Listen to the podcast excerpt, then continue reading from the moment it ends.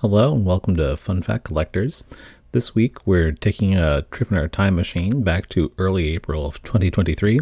When we recorded this episode, it was temporarily lost due to technical problems, but those were resolved and we've resurrected it. So uh, sit back and enjoy. This uh, was supposed to come out just after our GMO episode.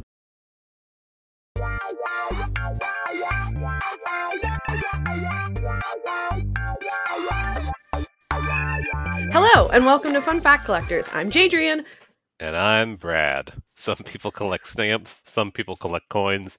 We collect fun facts, and now you do too. Welcome to the club, nerd. What? What? What is this voice? The voice of an angel, to be sure. We're pleased to have in the studio today a very special guest here to answer all of the questions that we asked and then did not answer in last week's episode about planting things. Do you want to introduce her, Brad?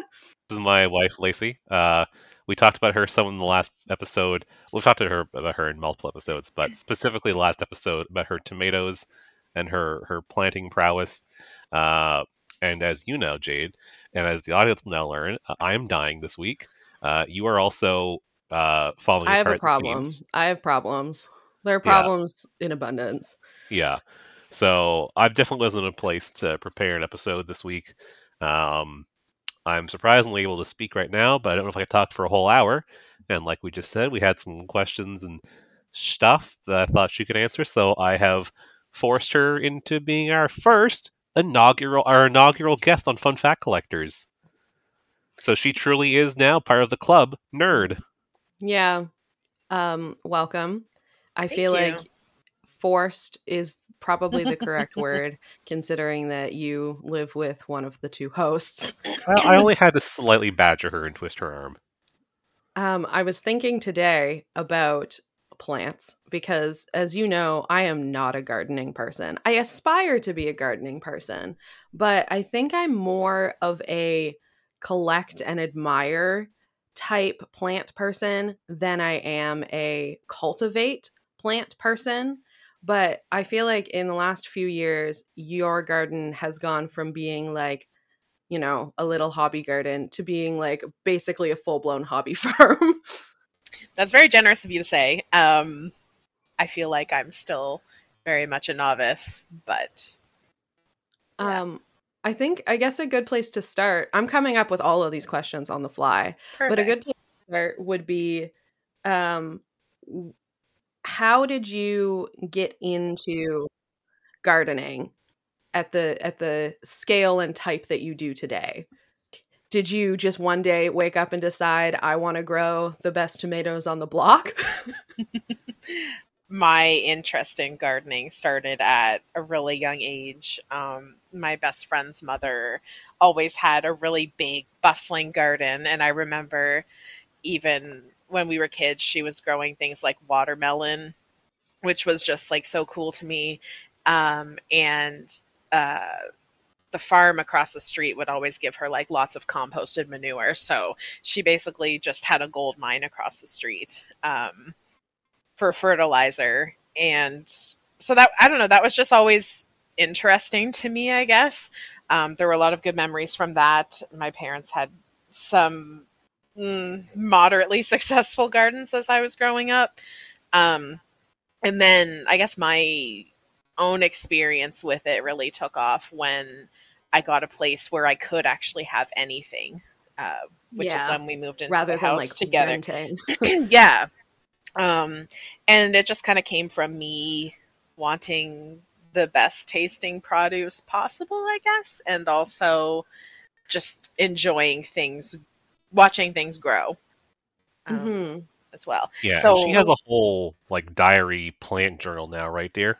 yes yeah um and, and i mean I, I keep up with it to varying degrees it was really helpful like the first year in planning um now i have a pretty good idea of like what seeds i have and things like that and what i need I I think the thing like I'm very curious because and you and I have had conversations about this before how the idea of gardening feels so huge to me and like tackling like starting and coming up with a plan. I don't even know where to start with that. So, Yeah. my questions are like, did you, I mean, obviously in the internet age, everything is available online. Like, I assume you watched a lot of YouTube, that kind of thing. Yes, the first, well, it wasn't really the first year I got into gardening, but so I would say my first little garden that I had was just like that box. And um, I learned a lot of lessons that year. Like, it, my spot that I put it was way too shady, even though it looked idyllic. And I planted things way too close together. And I thought I bought tomatoes, but I bought cherry tomatoes. So I was like, why is this tomato not growing any larger? but it's red. I guess I'm going to pick it and eat it. And I think I got like one cherry tomato that year but that was very that was motivating to me to be like oh well i think i can do better next year and so when we moved to our current house and actually had like a garden plot already kind of there that we just needed to revive. Yeah like that winter especially i was just on homesteading youtube gardening youtube constantly um watched through like basically whole channels worth of content. Um, and so planning was a really exciting part to me to be watching those videos and getting all of these ideas and and then planning what I was going to do in my garden. And like so planning and execution are two totally different things. like it's like um, you know, when you're knitting, yarn collecting and actually knitting could basically be two separate hobbies. Yeah, I Um, feel that. And also, I mean, planning and executing are two different things. Every year I plan to have a garden and Yep. most years Well- I do not execute. like the thing with gardening is um it's really hard. It's hard work and it's consistent work through some of the months that you maybe don't want to be doing that work. Like you would rather just be taking it easy um, or like you know you're on vacation somewhere for a week and then you've got to figure out what to do. So i feel like gardening is one of those spaces where i give myself and others like a lot more grace than I normally would because I just understand that it's really hard. And sometimes your plans aren't all going to come to fruition. And guard I, I think that's kind of just the beauty of gardening is like you even if you don't do what you think you're going to do it's probably still going to be magical in some way and you're probably still going to learn something. So, when you are approaching planting an area, whether it's like a uh, well, I guess I know you have different planting areas at your home. I know you have raised uh beds that sit up on the deck and then you also have like a large in the ground plot. I don't know what the different terms are for that. So, how do you approach planning out what you're going to put where, what you're going to tackle, what things you're going to put together? Um, that's a good question. So, I mean, I feel like for my little garden, and I'm not saying I do things perfectly at all because sometimes it's like I know there's a more ideal way, but I'm just lazy or I just don't have a lot of space. So I try first and foremost to just think of where I put things the previous year and then not do that. So, like, kind of do crop rotation like as much as I can. Um, why so why is something like that important Um, and again, I can't. I don't really have the knowledge to get into the nitty gritty of it, but the biggest things would probably just be, um, like soil health. So, like if you can. Um, avoid putting a crop somewhere that's going to pull a certain something out of the soil like year after year, then you should probably do that. Um, or like bugs as well. Again, like my garden's so relatively small compared to a large growing operation that I'm not sure how much it matters. But, you know, theoretically, bugs may come back t- or or nest in the spot that you had your crops last year. So you might want to move them uh, to a different spot. So hopefully the bugs won't get them. Again, I, I don't know how much that really matters. Yeah. i never would have Well, thought of like yeah. bugs as returning but i mean it makes sense that's where And- their and- habitat was And with large scale agriculture, things like crop rotation become that much more important because you can imagine, hey, uh, I'm going to go try and plant potatoes here for the next thousand years. Yeah, At some it's- point, if you don't add nutrients back to the soil, something's got to give and your potatoes stop potatoing. Yeah, So- and you you should be doing that anyway. So really, like you should always be adding back to the soil anyway, and you can get into crop rotation where you're planting crops that are adding things back to the soil. Um, I don't really do that because I have such a small growing space that I don't necessarily want to dedicate that space to a crop that I don't really care about growing. Um, so mine is just more focused on not depleting it of the same nutrient year after mm-hmm. year if mm-hmm. I don't have to. Yeah, I suppose. I think of plants as like one amorphous blob, but I, I mean, it makes sense that different plants are pulling different nutrients out of the soil. So moving yeah. things around. I mean, well, that makes sense. Yeah, and talk for a little bit, Lacey, just about like the different kinds of tomatoes, even just that you grow, because this is the kind of stuff we kind of got into it last week a little bit. But before you started getting big into planting, if I was going to the grocery store and I was going to get cucumber, it's like, ah, there's two kinds of cucumber, English and not. Or mm. tomatoes, right? There's tomatoes, there's cherry tomatoes, and there's beefsteak tomatoes. That's it. Those are the three kinds of tomatoes that exist. And oh my good golly green gracious, is that not at all correct? I mean, I think you've covered some size variances anyway in the tomatoes. I mean, there I think cherry tomato is, you know, sort of a, a, category of a lot of different varieties.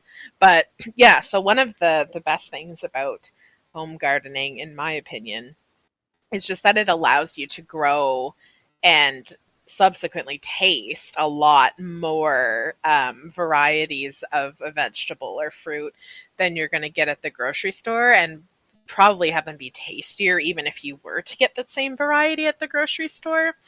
Um, and so I know you guys covered this to some extent with GMOs last week, but um, a lot of times the produce that is bred uh, or, or grown, I guess might be a better word for for commercial distribution, is um, produce that's made more for logistical reasons than taste reasons. So it's produce that is going to look better. So for instance, your your tomatoes will be less likely to crack. Um, they're going to be more disease resistant. They're going to be better to transport. Yeah. Um, but none of that necessarily equates to they're going to taste good. Yeah. Well, um, one of the things we talked about last week is like when uh, the company set out to make the Flavr Savr tomato, they wanted to make it so that it was possible to harvest it with machines rather than humans. Yeah. That's not a problem with a home garden. Yeah, absolutely. So, and you're able to put a lot more like time and care into it. I mean, I really do like growing varieties. Obviously, if I can get one I'm interested in that says it's disease resistant to like certain diseases that affect tomatoes, um, then that's great. But you can give a lot more like TLC to your 20 tomato plants than someone with, you know, a full farm could. Um, so I would say the four varieties that I had on the go last year would have been um, actually, I think I technically had five, but two were kind of similar. So I had um, celebrity tomatoes, which is an F1 hybrid seed. Uh, I started all of these from seed, and the celebrity would just be like your basic tomato. if you think of a regular tomato, uh, except you know it's a lot tastier because it's from your garden. Um, and then I also had Scotia, which is my new basic tomato. Um, and the reason I switched is because Scotia is an open pollinated variety of tomato, um, which means that in theory, you should be able to save the seeds from it and get a Scotia tomato when you replant those seeds in coming years. Whereas, Wait, so is, okay, so that doesn't happen with other varieties? If it's not what did you say an open pollinator? Yeah so this i feel like i'm i'm, I'm off on a tangent i feel like i'm getting into new topics now but that is the um, theme of this yeah, podcast. yeah. So um, this is um, where we're trying to get to because we don't know about any of these things. I don't even know the questions to ask to get to this information. Fair enough.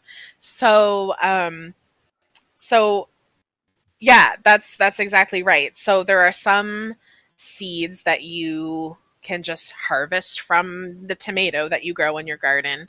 If you plant them the following year, and the plant grows, you should have a healthy plant that produces the same tomatoes that you harvested the seed from in the first place. But not all plants will do that. Um, so I had mentioned that variety like Celebrity is an F1 hybrid.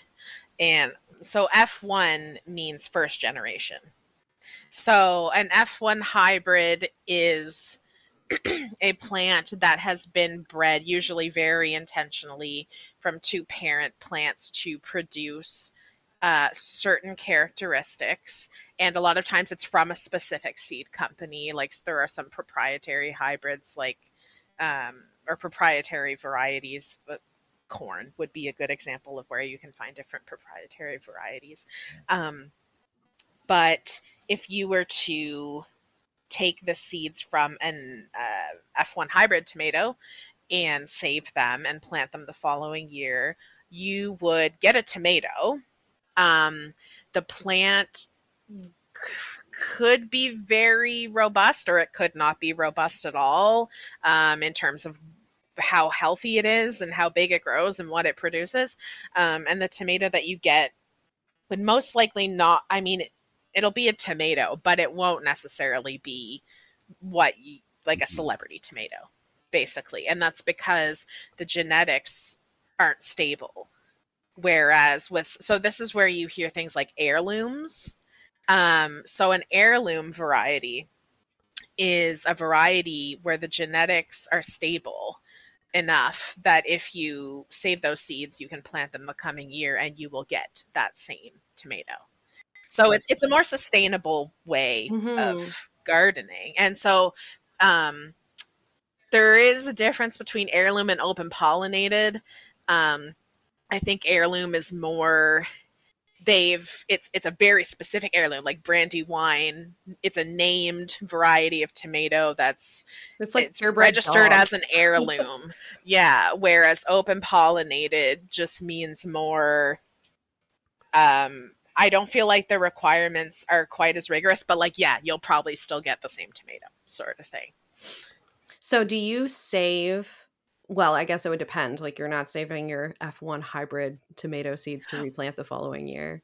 Or well, sometimes I would. I, because the thing is, and I mean, I feel like a big thing in gardening and in growing anything. So, if you want to look at, like, I always think about apple trees or roses or things like that as well. But, um, if you had unlimited time and unlimited space, you could uh, you could save your F1 hybrid seeds and you could plant a bunch and see what you get and then you could take the plants that you like the most from that and try to breed pollinate those ones or just keep saving seeds from those plants that you like, plant those ones, rinse and repeat for years until you do have another stable uh, variety of tomato that you want to keep planting. And I mean, theoretically, you could keep going until you have your own heirloom, and then you could name it and this is such like a good so, companion episode to last week's episode because I feel like in that at one point we stopped and we thanked the farmers of years gone by for being like, oh, this plant is slightly less bad than the other plant. Let's just keep planting the best version of that. And now we yep. have broccoli. Yep, absolutely. It's it's something like, you know, I've thought sort of in preparation for this episode, like if I just had unlimited years on Earth, like it would be very fun to spend a lot of them watching hmm. plants change over the years and trying out new hybrids. Like you know, maybe find a new or create a new like hot pepper variety that's your own hot pepper variety. Like, I don't know. I just think that's very. That would be and fun. I, and I think part of the like F1 hybrid stuff isn't stable. You can't necessarily keep growing from the same plant. Is also just like business protection. Because uh, you can imagine, right? If you're a company that specializes in making seeds, you want to make sure people have to keep coming back to you and buying seeds right? Like if I'm the Reese's company, I I don't want to include a small Reese's peanut butter cup factory inside of every Reese's peanut butter cup, right? Eventually, people are just going to have their own factories, and then they don't have to come back to the source. Whereas plants that are stable genetically, I mean, how many plants have you gotten off your your plant dealer, dear? what what dealer? Remember that girl we used to go to the nor- on the north side, so you get Oh. like, things from. I yeah, I definitely got a few from her. Yeah, um, or it's like, relatively cheap. or like, um, you know, I know lots of years you have because you'll start more tomato seedlings than you will plant, just so that if some don't make it to seedling stage, you have backups. And it's like, oh, like these seeds cost pennies per seed, even like the nice ones. So if you have excess plants, you can just give them to people, and it's I don't know, I don't know if democratizing is quite the right word, but you know, it's very like open and communal when you have stable seed beds like that. Yeah, absolutely. Um, and I think like the communal aspect of gardening is definitely a very fun one and a very sweet one. Um, with people because most people do that like if you're starting from seeds you'll start more than you need especially if your seeds are a few years old and you're not sure how many are going to germinate which is the position i'm in right now with some of them um, but if you get lots of them to germinate then really like you you feel bad you like you do not want to bin those plants like that just seems so wasteful um, so if you're in facebook groups or other communities with other gardeners, there will be lots of people asking if you want plants or to swap. Like there are def- plant swaps are definitely a thing. People swapping different varieties of tomato um, or or other plants. I guess I just say tomato because I love tomatoes. Um, and it's a good way to get like just one or two plants of another variety because maybe you don't have the space to grow a whole tray full of them, but you just want to try them out. So So, are you starting? I mean, at this point where we are right now in the world, where we are located on this planet It's Earth, very vague. We are somewhere on Earth. we're at the point now where um, we are still getting some overnight frost, but we are definitely moving towards warmer nights where you can start moving plants outside. So, I assume because you're you, you already have many seedlings started and So- growing. Um, I've been a little chiller this year uh, than last year, just because um, I sort of have other plans for the summer, or just like Well, even just talking about like overall in like past years, by this point, Yeah, I definitely I do have seedlings started. Granted, I still think it, it's nice and warm during the day, and so we have the sunroom this year, which is going great during the day for seedlings. It's nice and warm and way more light than they've ever had before. Um, the nights are still a little cold, so I've been leaving them out in the sunroom, but I think I'm going to have to take them inside so they germinate. Um, but yeah, I've started I think four different varieties of tomatoes again because it's the time to start those. Um, planning ahead to when it will be warm enough overnight and there's no risk of frost to actually plant them in the ground, um, which for us is a lot later than our last frost date normally. So And now Um, we kind of got off topic here because you were talking about the different varieties of tomatoes you had planted Yeah. last year. So you had your celebrity, which was your F1 hybrid, your, your open Ryan pollinator Goslings, your Scotia. Kate Winslets. Yeah, my yeah my scotias yeah so those are just kind of like basic tomatoes um brandywine which is an heirloom beefsteak variety um because i bought a package of those seeds and you know because it's such a well-known heirloom they're not terribly expensive and you get a lot of seeds so i'm still going through them i have saved seeds from last year's but i don't need them yet and what is Um, beefsteak? Uh, beefsteak is just like a bigger tomato. It's just like a Um, you get like tomato. bigger slices from it. Yeah, so you call so it a lot slicer? of times, uh, I think those would be interchangeable terms or close enough anyway.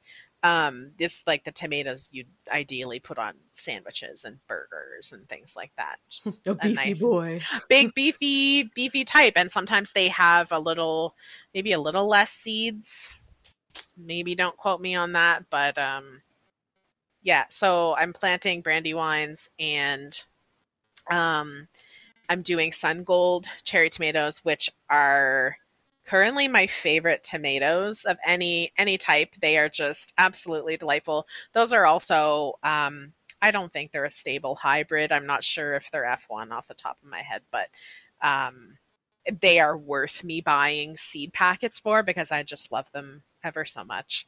Um, and then I'm planting a variety called Cherry Falls, which is um, a variety of cherry tomatoes mm, that are suitable for hanging baskets. So the growing habit is um, it grows more like downward and kind of in a nice cluster, I guess, mm-hmm. as opposed to the sun golds, uh, which grow very tall and just sprawling. Um, but anyway, yeah, suffice it to say, the sun gold has a much like taller and broader and messier and all over the mm-hmm. place growing habit, even though they're both cherry tomatoes. Um, so I assume that when you have a plant that is so huge and sprawling, you have to take that into consideration when you're deciding where to plant it and what to plant around it. So is yep. that going in like a pot or No, I I've found with tomatoes, I find when I plant them in pots, I just don't have the same success that I have if I plant them in a nice big raised bed. Um, so that's where I'm planting my tomatoes uh, for the most part. And yes, you do have to plan. And sometimes it takes a while. Like the first year I had sun golds, I had never grown them before. I didn't realize how big they can get. And you can obviously prune them down um, so they don't take up so much space. But I'm just the type who likes to let my garden grow wild and see um, how many vines I can get. So I kind of just let them do their thing. So now I know to give them lots of space because they'll ramble. Um so we talked a lot about tomatoes. I really mm. like I like raw tomatoes. I'm not so hot on the like cooked tomatoes or like tomato sauces and stuff. But your tomatoes raw fresh from the garden are peak. Mm. What other types of things are you growing this year or have you like grown in the past? Um, so this year, other seeds that I have started already would be basil and dill, which are just two herbs I grow all the time. Um, I absolutely love growing dill just because it smells so good when you're growing it. Um, and also it dries really well. Like even if you just hang it in your house and dry and then put it in a mason jar. I've still got dill from last summer that is so fragrant and delicious like when you put it in things that is just so much better than what you would buy from the store um, and basil just because uh, well i have sweet genovese basil which is just so tasty especially growing tomatoes so then mm-hmm. all you mm-hmm. need is mozzarella yeah i was um, gonna say i feel like at this yeah. point you need to start making your own cheese yeah um what else am I growing? I'm growing some ground cherries, which are also known as Aunt Molly's. Um, I think those are related to tomatillos, but um, they are kind of sweet and almost tropical in flavor. Um, and they come with little husks. So I think they're also known as physalis. Um, so when they're ripe, the husks turn um, like a dingy brown color and they dry up and then they fall off the vine and then you can pick them off the ground, which is why they're called ground cherries. Uh, but they're not red, they're yellow. They kind so, of remind me of um what are they called? You can get them at the grocery store, and I'm sure they're like the worst version that you would find. But per- permissions, permis, permiss, persimmons, persimmons. Thank you, persimmons. I want those sound similar. I know quick. they have like those crispy little brown, like it yeah. looks like corn husk. Yeah, and they're yeah and they. Yellow. A ground cherry does look like a, a, kind of like a teenier persimmon, except a little more yellow. Cool. Um, and so um, I think Cape gooseberries is either something similar or yet another term. Okay, so Cape gooseberries are Peruvian ground cherry, where Aunt Molly's ground cherry says the variety originated in Poland. So I'm not sure, but they would be extremely similar. So some people would probably know a very similar, if not the same plant as Cape gooseberries. That's wild. Um, like it's like Poland and then Peru, the two places as far as possible from each other. Well, and, and I mean it's it, that's the variety. So maybe it was I don't know if it's native to Poland. It might have just been grown in a hothouse somewhere in Poland. Mm-hmm. Um, but so I'm growing those. Um, I've started some flowers because um, I do also like to grow flowers, and I love to put flowers in my vegetable garden um, for the beauty and the bees. And I forget who said that, but it's definitely not something I came up with. Um, so I've started calendula. I have a variety called Fruit Burst, which are just these beautiful yellow uh, and varying degrees of orange, big flowers. Um, I have started. Oh, marigolds. Fireball marigolds is the other thing that I started. And again, that is a hybrid just because um, I still have some seeds left and I like how they look. They're they're reddish orange. What were you going to say, Brad? Um, any of those flowers you planted were those like beneficial to the other plants you were growing? Yeah, so that's um, something that I was going to mention. So some flowers are very valuable companion plants. Um, so That's and great. That's the word we were trying Yeah. to think of. Companion planting. Yeah, and I I looked into it a little bit just to like see because I was like trying to come up with some scientific terms or see if, you know, there were any um and from what I kind of read, you know, some of it is supported by science, some of it is just supported by people's observation and, you know, sort of more like old wives' tales, but things like that are still really valuable in gardening because uh, I do believe that if you're observing something happening, even if you can't see in, in gardening, I'm not saying this applies to everything, but um, if you can see an effect happening, even if it's not something you can find on Google or whatnot, then it's worth exploring. Um, so marigolds are said to reduce certain pests. Um, or even certain animals deter certain animals from going in your garden. Uh, Jade, like I think at one point, even I was talking to your mom, and she mentioned that she put marigolds around all of her little planter boxes that she had to keep some sort of animal out. Um, calendula, I don't really think it. I mean, it may have some sort of benefit. I'm not growing it for any benefit other than I just think they're pretty. I know people like to make tea out of calendula or like bath products Oh, because cool. it can be calming. Um, what else? So nasturtium, which is something I will be planting later. They only you only need to start them like four weeks before you're going to transplant them. Um, they are a good like trap crop, so um, they can attract common pests to them. So maybe your nasturtiums will look busted, but it saves the vegetables that you actually want to eat. Um, and nasturtiums are also just pretty, and you can eat them. They're kind of peppery. So I have a variety called Empress of India, and they have these beautiful dark green leaves, almost almost purple veins in them, with very dark red flowers, which are very pretty. Um, what can I think of any other flowers? Well, one of the other things we were talking about last week that between the two of us we could not remember the name for him or what was involved was Brad mentioned the what is it called? The Three Sisters. The Three Is Sisters, that what yeah. it is? Yeah, so the three sisters are fascinating and they are probably the most timeless and ubiquitous example of companion planting. And because it's just such a lovely symbiotic relationship that I think is supported by science. So it's um, corn, pole beans, and depending on who you ask, squash, pumpkins, something in that like for uh, in that vein. So the corn supports the pole beans, so the pole beans can just climb up it. You don't need to worry about trellises or all the other stuff that you might have to use.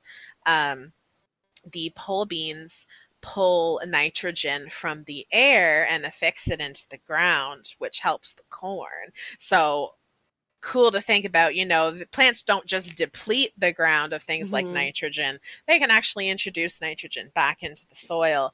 And then your squash or which is um, a very low lying plant with very big leaves is going to prevent weeds because the leaves uh, the big leaves are going to block out the sun. Um, so you know weeds can't grow under it. It's also going to um, stabilize soil temperature and maybe help with soil moisture levels as well That is fascinating. And I think Yeah. too we should call out. nature working together Yeah, and uh, do you want to elaborate on on where the Three Sisters kind of come from culturally? i will say candidly i don't know i mean i know it's an indigenous Yeah. thing. It it definitely is. Um, and that's basically all I know about it. Yeah, yeah, it, it's North American indigenous folk. So I just wanted to call that out. So we weren't we weren't glossing over that or whitewashing it. Yeah, no, absolutely. Well, I mean, that kind of actually leads me into my follow up from last week's episode. So Mm-hmm. since we only have, I think, a few minutes left on the recording, maybe we'll jump into Twelve. that. Um, but talking about like a lot of the foods that we eat today, not just in North America, but around the world, we talked about like the sweet potato and how that was something that was brought back from South America and then eventually traverse the world.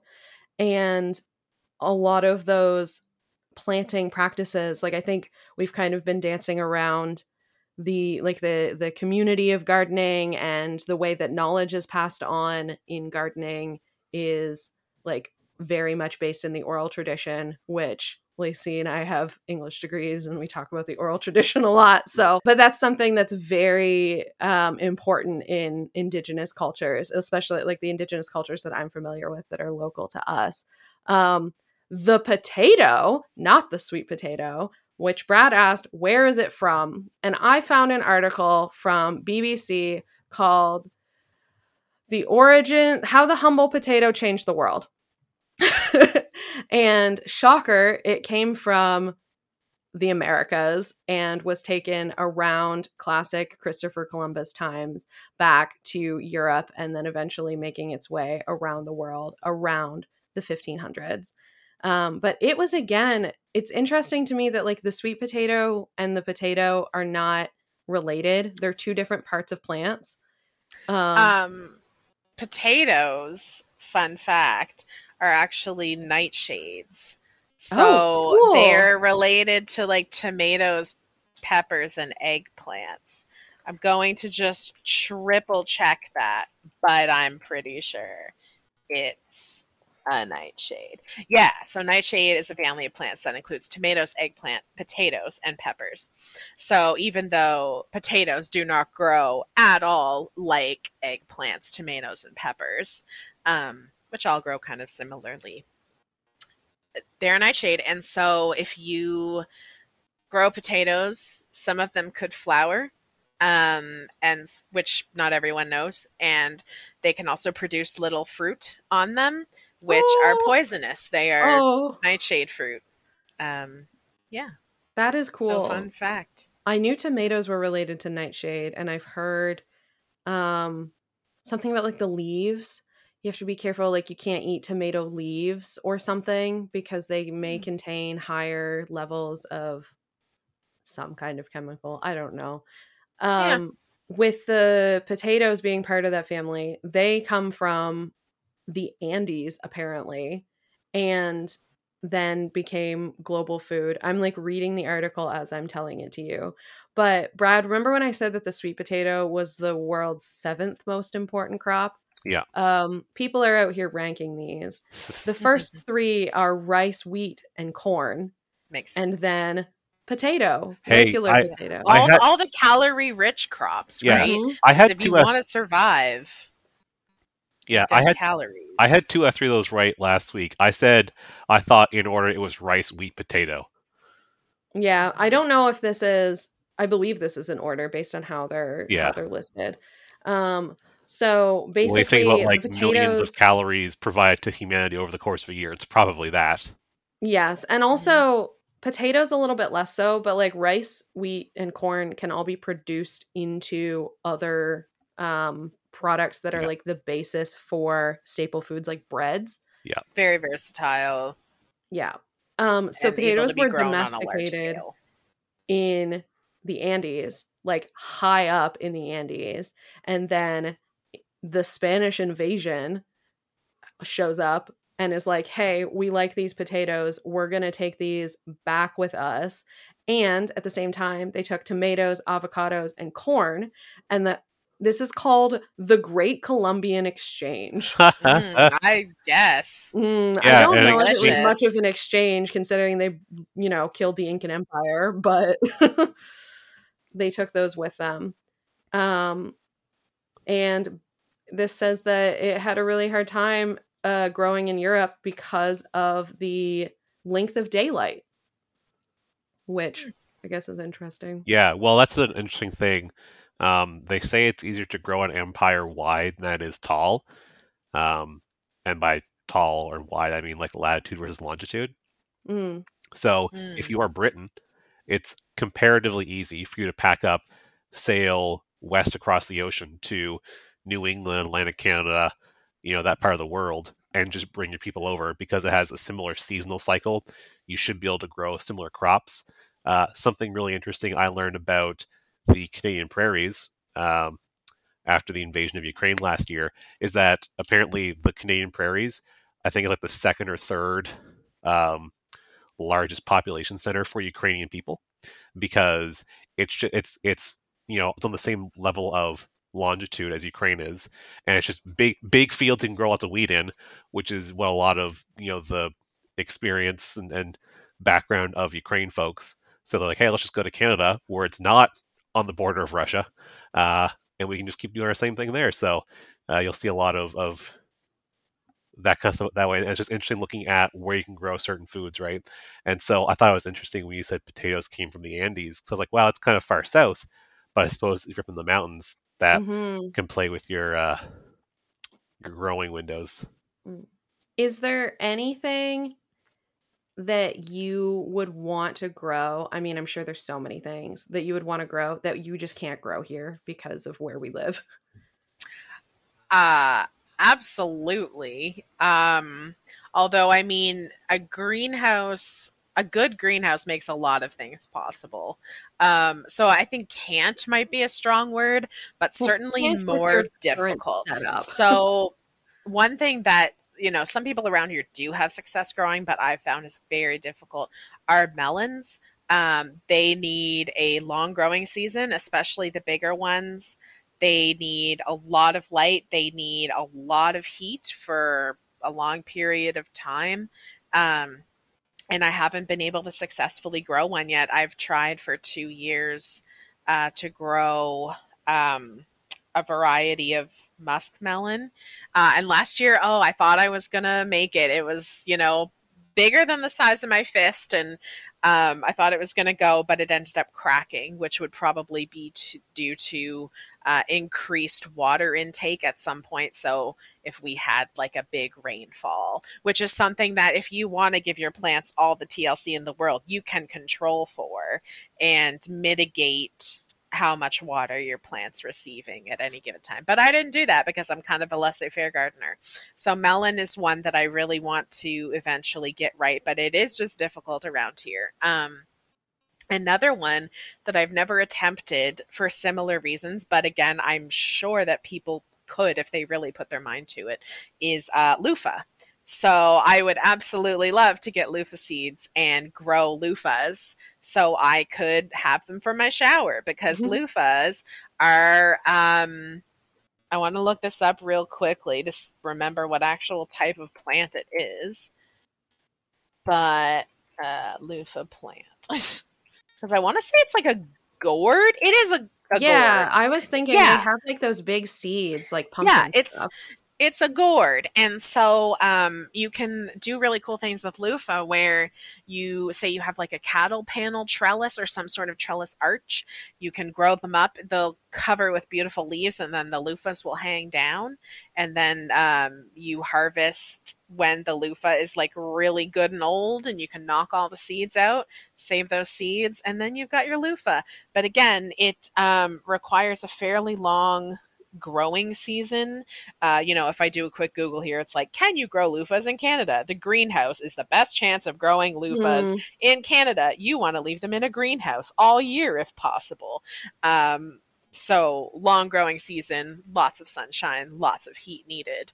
Uh, three things that you know we may think, oh, with we have hot days in the summer, but it's like no, you need like consistently Mhm. hot, long summers, like you know, su- uh, southern United States Yeah. uh, South America, things like that. I'm very envious of like the southern United States. Um, some of the gardening channels I watch are based out of there, and they're like, "We're growing banana trees," and I'm like, frig you. Yeah. We're like, it's January. We're going to start our second batch of tomatoes Yeah. this year. Yeah, yeah. They're like, I'm moving my heat ten- or frost tender plants out, and it's March, and you know it's July, and we've already cut back one batch of tomatoes, and this is on our second batch now. In Uh, July, we still get like really cold nights.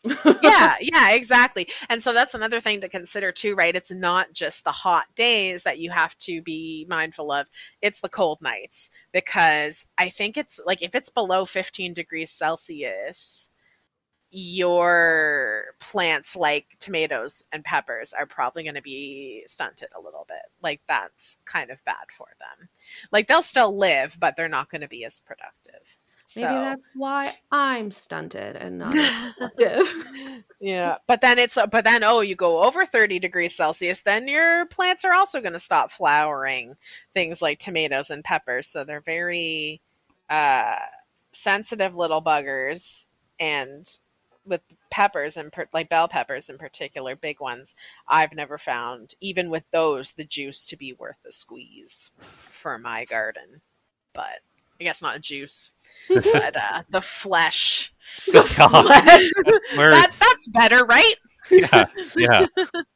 The flesh is worth it. flesh to be worth the price. And I'll mention like I I am also growing some other things, but I just don't need to start them yet. So another thing to think about is like you don't need to start all plants at the same time. So things like tomatoes, you would start six to eight weeks before uh, Mhm. you plan on transplanting them. Things like peppers, you would need to start like eight to ten weeks.